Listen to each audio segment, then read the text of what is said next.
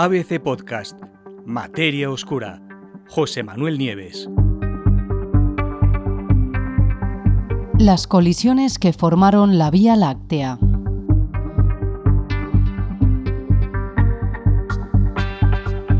A lo largo de su larguísima vida, la Vía Láctea, nuestra galaxia, nuestro hogar en el espacio, ya se ha fusionado por lo menos con una veintena de otras galaxias, es decir, se ha encontrado con ellas y se las ha tragado.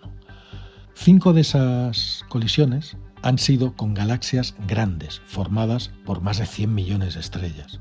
El resto ha sido con galaxias más pequeñas, de unos 10 millones de estrellas. Aún así, las de 100 millones de estrellas, por muy grandes que nos parezcan, siguen siendo pequeñas comparadas con la propia Vía Láctea, que tiene entre 100.000 y 400.000 millones de estrellas dentro. En total, ya os digo, 20 colisiones que sepamos, 5 de ellas grandes. Esa es una de las conclusiones del primer árbol genealógico de nuestra galaxia que acaba de hacer, acaba de poner a punto un equipo internacional de astrónomos. El análisis, este nuevo análisis, ha tenido como centro, como base, para poder averiguar la historia de estas colisiones, en los antiguos y densos cúmulos de estrellas que orbitan a la Vía Láctea, unos cúmulos que se llaman cúmulos globulares. Y eso ha permitido que estos científicos puedan contarnos el relato más completo que se ha escrito hasta ahora sobre las fusiones desde los lejanos tiempos de la formación de la Vía Láctea. Pero no solo eso, la sorpresa ha llegado al darse cuenta los investigadores de que había en los datos recogidos en su estudio un evento de fusión que los científicos desconocían por completo. Una colisión que tuvo lugar hace 11.000 millones de años y que cambió por completo la forma de la Vía Láctea. Los astrónomos han bautizado a esa galaxia desconocida y que al final también fue absorbida por la nuestra como Kraken. Kraken, en recuerdo del monstruoso calamar gigante de la mitología marina. ¿no? ¿Qué es un cúmulo globular? Los cúmulos globulares, si los vemos desde fuera, son como densas y apretadas bolas llenas de estrellas. De hecho, contienen tantas, tantas estrellas, entre 100.000 y, y un millón, y en tan poco espacio, apenas en unos poquitos años luz, que si estuviéramos dentro de uno de ellos, el cielo nocturno sería un mar de luz blanca, continuo, fruto del brillo combinado de todas esas estrellas tan cerca de entre sí que sería difícil distinguirlas de forma individual. Se trata además de objetos extremadamente antiguos, casi tanto como el propio universo. En cualquier cúmulo globular, todas las estrellas que contiene se formaron al mismo tiempo y a partir de la misma nube de gas. Y eso quiere decir que es posible utilizar esa composición química para determinar sus orígenes. Además de eso, sabemos que en la Vía Láctea hay unos 150 cúmulos globulares. Y lo que han hecho los científicos es tratar de reconstruir sus movimientos orbitales alrededor de la galaxia y su forma actual. Algunos de ellos empezaron siendo redondos, pero la gravedad los ha estirado de modo que ahora son largas corrientes de estrellas. Y eso también puede ser de gran ayuda para determinar de dónde vinieron o de las galaxias de las que proceden. ¿Qué hicieron entonces los científicos? Pues precisamente eso. Al utilizar estos 150 cúmulos globulares, los introdujeron en una red neuronal, en una computadora que sea que es capaz de funcionar como el cerebro humano, y simularon con ellos cómo esos cúmulos giran alrededor de galaxias parecidas a la nuestra.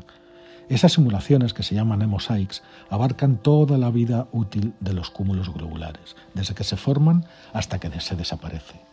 Desde luego, eh, resulta mm, muy trabajoso y la principal dificultad siempre ha sido que en las galaxias, cuando se ensamblan, el proceso, de, el proceso de ensamblaje de las galaxias de construcción es muy complicado y durante ese proceso las órbitas de los cúmulos se reorganizan por completo cada vez que hay una colisión.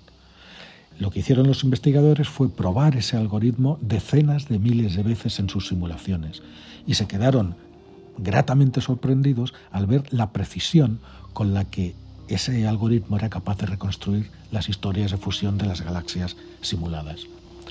¿Qué es lo que hicieron después? Pues evidentemente introducir los datos reales de nuestra Vía Láctea.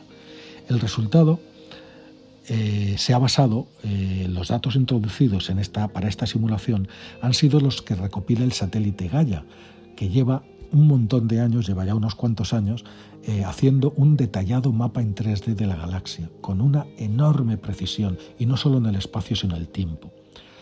Eso ha facilitado eh, Gaia ha facilitado los datos más precisos que se tienen hasta ahora sobre las posiciones y movimientos de los objetos que hay dentro de la galaxia a lo largo de su evolución, entre ellos los cúmulos globulares.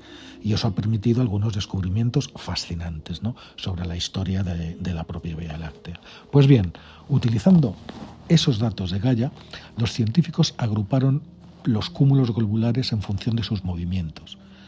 De hecho, se cree que los cúmulos con que tengan órbitas similares alrededor de la Vía Láctea vienen del mismo sitio, es decir, de galaxias que fueron en su día devoradas por la Vía Láctea en algún momento del pasado. ¿Cuáles fueron los resultados? Tras la simulación llega el momento de procesar los datos y los resultados mostraron cinco grandes colisiones galácticas. Este hecho mm, constituyó una enorme sorpresa para los científicos. ¿Por qué? Porque hasta ahora solo se conocían cuatro grandes eventos, aparte de los pequeñitos de los que os hablé antes. Esos cuatro se habían producido, eh, uno con la galaxia llamada Gaia Encelado, también la conocen como salchicha Gaia, que fue devorada por la Vía Láctea hace unos 9.000 millones de años. Otro por los arroyos Helmi, que son los restos de una fusión que se produjo hace unos 10.000 millones de años. Los arroyos Helmi son corrientes, una especie de ríos hechos de estrellas que no son de nuestra propia galaxia, sino que vienen de otra galaxia. El tercero es el de la galaxia Sequoia, que se fusionó con la Vía Láctea hace unos 9.000 millones de años también, y el cuarto es una, eh, la galaxia enana de Sagitario. La galaxia enana de Sagitario actualmente está en proceso de fusión con la galaxia y lo que, y lo que hace es zumbar a su alrededor, atravesándola de parte a parte, ya lo ha hecho varias veces, eh, durante los últimos miles de años. Al final terminará formando parte de nuestra galaxia, de nuestra Vía Láctea. ¿Y la quinta y desconocida colisión predicha por los resultados? Ese evento pudo ser reconstruido a partir de un grupo recientemente descubierto de cúmulos globulares, que coinciden casi exactamente con las propiedades que tendría una colisión previamente desconocida, pero muy importante, contra una galaxia grande, y el equipo, por eso, la bautizó con el nombre de Kraken, Kraken como el monstruo marino. Esa colisión con Kraken tuvo que ser según los científicos, la más grande y la más importante que ha experimentado la Vía Láctea en toda su historia. Antes se pensaba que la fusión con la Gaia Encelado, hace 9.000 millones de años, de la que os hablé antes, había sido el evento de colisión más grande.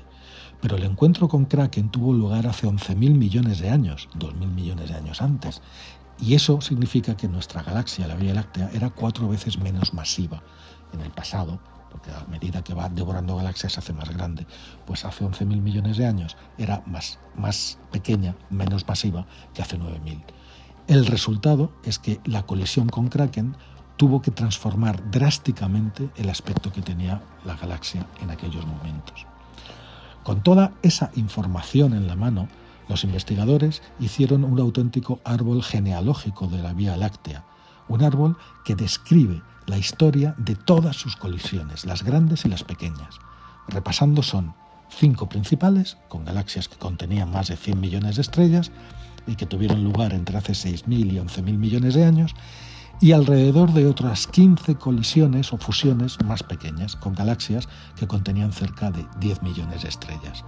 Eso es lo que dicen los datos. Ahora bien, ¿Se han encontrado mezclados con la nuestra los restos de todas esas galaxias que nos hemos ido tragando a lo largo de la historia? Todavía no. Hasta ahora se han encontrado los restos de más de cinco de estas galaxias, que están, como os digo, eh, identificados en forma de grupos de estrellas, cúmulos de estrellas, ríos de estrellas que están dentro de nuestra galaxia, pero que se ve claramente que no están hechos, no, no tienen los mismos ingredientes químicos y pertenecen a otras galaxias. 5.